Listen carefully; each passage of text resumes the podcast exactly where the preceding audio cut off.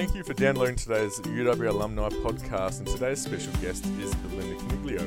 Belinda's not only just a consultant, she's also a book author and a winemaker. Belinda, how Hi, is Josh. it? How is everything? Fantastic. so, come on, how did we get involved in the winemaking industry? Well, it's it's something that I just wanted to do as a summer project, really. But it does go back to my grandfather's story, and he's a migrant from Italy, from the village, uh, Calabria, and he's been operating for over 50 years in the Swan Valley, a very rustic style operation where he makes wine.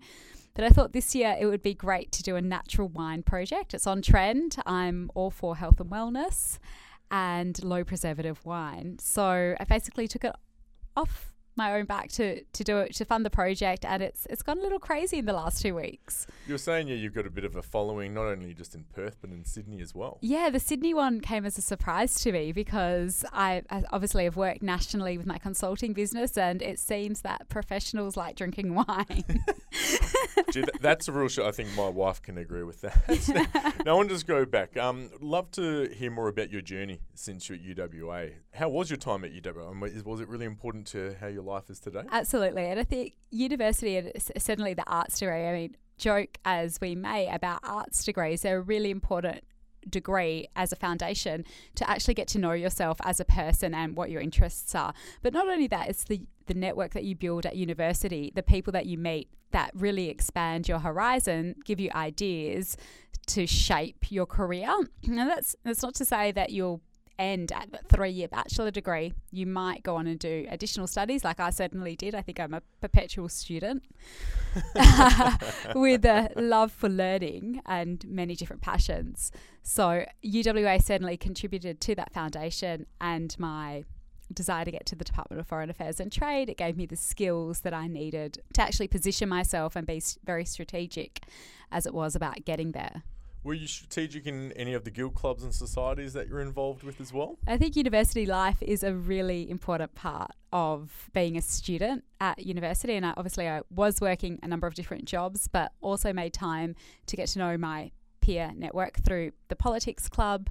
Uh, I did Unicamp for kids, uh, the Italian club, and probably signed up for almost everything on O Day, being overwhelmed. But they were the three that I was active in. And that's cool. And it's interesting you touch on that because recently you've actually helped out with the UWA Politics Club and helping them with them wanting to work for DFAT, wasn't it? Absolutely. Yes. So I and thank you for your invitation to be part of the Careers Cafe last year, which was I think a politics club event. I found myself sitting at a table of recent graduates or penultimate and ultimate year students who all had the aspiration to work for foreign affairs and trade. And I, I felt like I was looking at a table of mini me's because I could definitely I, uh, connect with that with that desire. And I, that's all I really wanted to do from when I was 16 years old. And I thought I'm going to go to UWA it's the best university in the state and and make myself competitive and stand out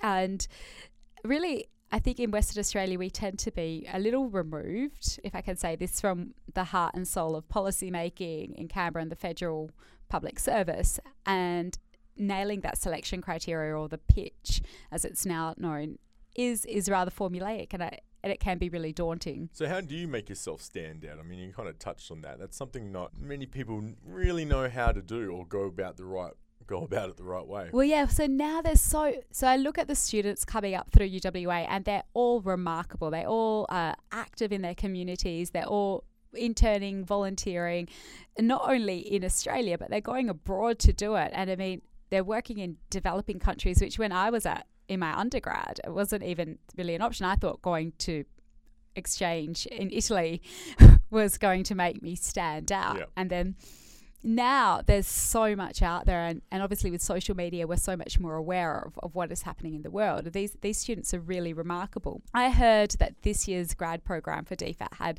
2763 applicants And for how many positions? for 25 positions Whoa. so to stand out i always tell students that a couple who didn't make this year's cut did call me a little bit devastated uh, and i mean i always say to people there's there's more options out there and and it's there's so many ways to get into DFAT and, and be strategic about getting there. I mean, you can take a job in another graduate program and move across Yep, to, yep. to DFAT. There's there's so many options. You can take other work in the private sector and then move across as an experienced hire. What was that uh, conversation like with the disappointed student? I mean, that mustn't have been easy. No, but you know, in many ways, I could see myself and uh, the and I, and I and I could really empathize with her because I remember being that that girl who who used to call my dad in tears after a DFAT rejection. So I mean, having that level of empathy and then the hindsight of experience uh, to know that there is life after DFAT um, is is helpful. Quite passionate about helping students, quite clearly, but uh, you know, you're always also wanting to make, I guess, a difference in the world, and you're doing that a couple of ways, I guess, and with your consultancy work.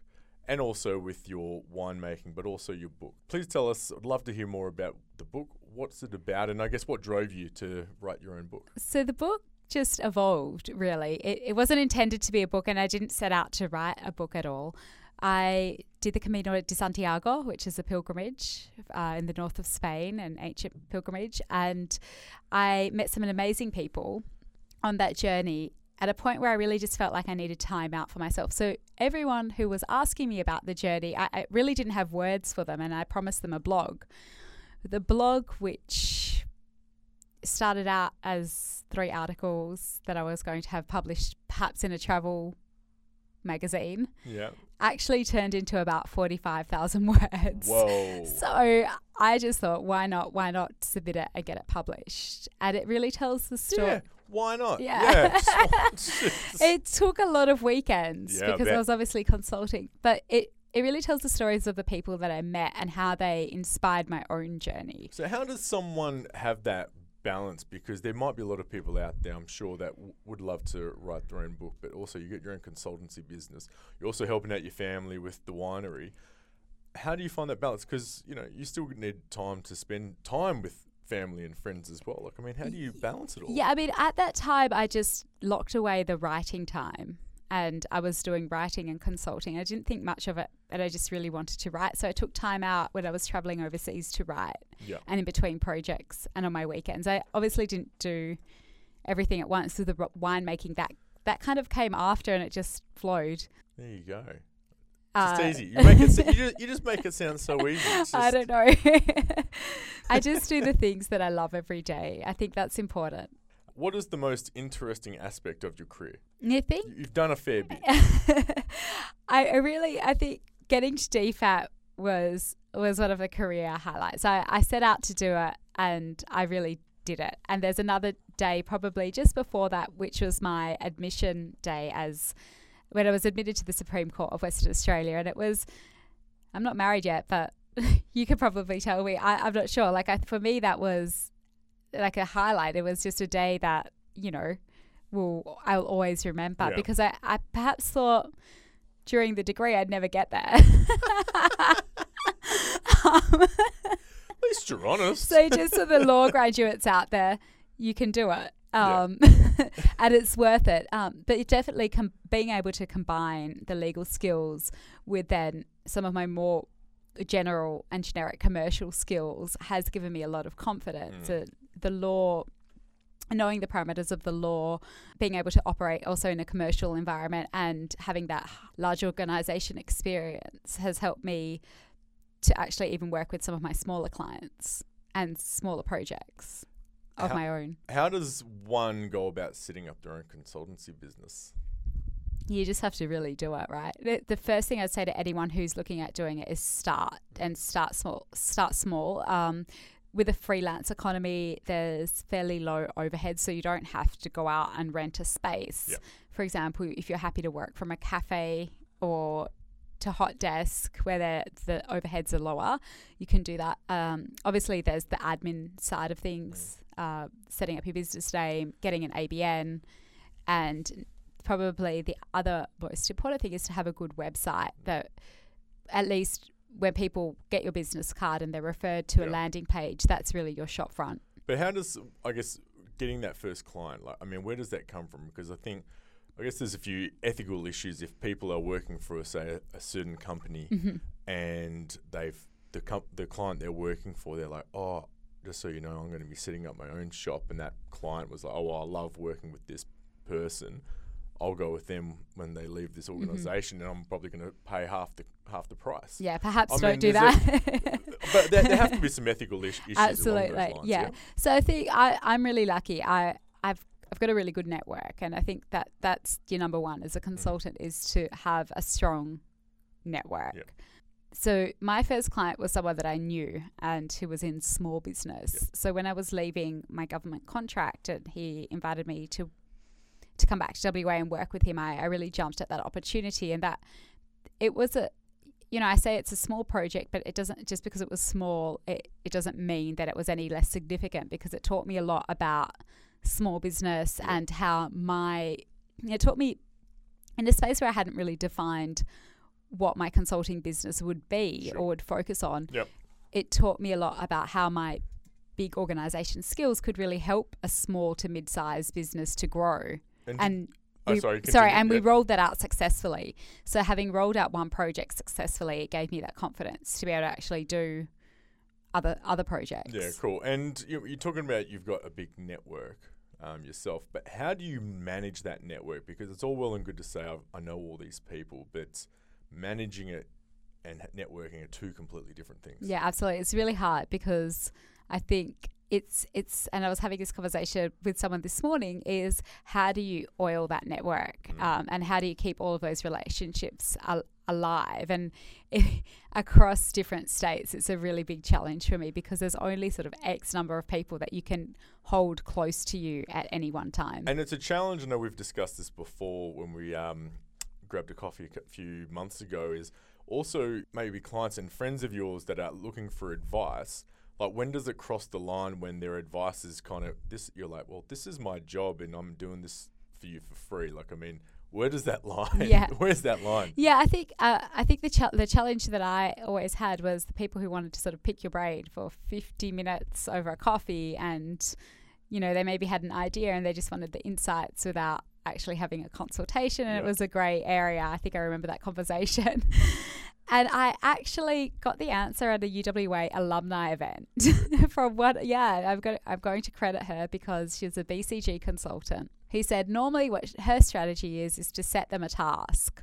So it might be, and I've tried it out since. Yeah.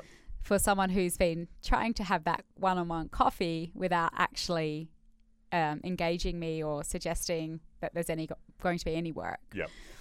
So I actually tried it out by saying, your task is to listen to these podcasts. I found some great podcasts for you. Have a listen. I think it might solve your business and then come back to me with questions. So it was a great way to test how serious he was Yep. and whether he was looking to pick my brain, whether he was just wanting a social catch up or perhaps something more. Uh, and and the really interesting thing was that he didn't actually do it or get back to me after that. So I think come from the place the, the answer to the question is to come from a place where you're adding value to someone and you don't have to necessarily have coffee with them to do that and spend an hour of your time to do that. It might just be sending them a link to something that's Yep. interesting, that's relevant, so that you're keeping up the connection. Um, and then if they continue to interact with you and do their own homework, Mm. then it might be a pipeline. Yeah, that's a, that's some really really great advice because I know uh, there's a lot of people that do struggle with that, and uh, that's some really sound advice, Belinda. So now we've run out of time as we usually do with these things, but I've got to end on the last question, which we ask everybody: is if you could share one piece of advice with a first year student on their first day at UWA, what would it be? for me, it was don't get too bogged down in finding your passion. And it's something that I, in, in my 20s, I, everyone tells you find your passion and do that. And for someone like myself, I have, and from what you've heard today, you can see that I'm passionate about so many things. And I spent a lot of time in my 20s trying to find one thing where there was not ever, and there will not probably ever be just one thing for me. It's project work for me. And I like the fact that in my consulting, I get to work on different projects, I get to work across different industries. And it was something I also loved about litigation and dispute resolution because you would open a case and, and close a case. Yep. So, to students, what I, I would say is just try different things, uh, get out there, start on a project, start on a job, start your business just do it because you'll soon learn whether it's something you love because you'll either keep running with it mm-hmm. or you'll lose interest. And if yep. you lose interest, well, you're pretty certain that it's not your passion. Or if you take a job that you're not enjoying and you don't wake up every day energized to get to, you'll know that it's that you're not in the right place. Yeah. But if you don't start, you've got you know 10 years will pass and you'll never know. Exactly. I think inaction by for a lot of people uh, is probably their biggest downfall at times isn't it? So so yeah don't be afraid yeah. to just get out there. Oh, beautiful. All right well Linda thank you so much. Really appreciate your time. Now we have to catch up with you later in the year because we want to see how the book launch goes and how the wine launch goes as well. So uh, really appreciate your time but we'll definitely touch base later in the year. Awesome. Thanks josh Thank you for downloading today's podcast. Did you know that UWA has alumni networks in Perth, Albany, Canberra, New York, the United Kingdom, Hong Kong, Malaysia, and Singapore?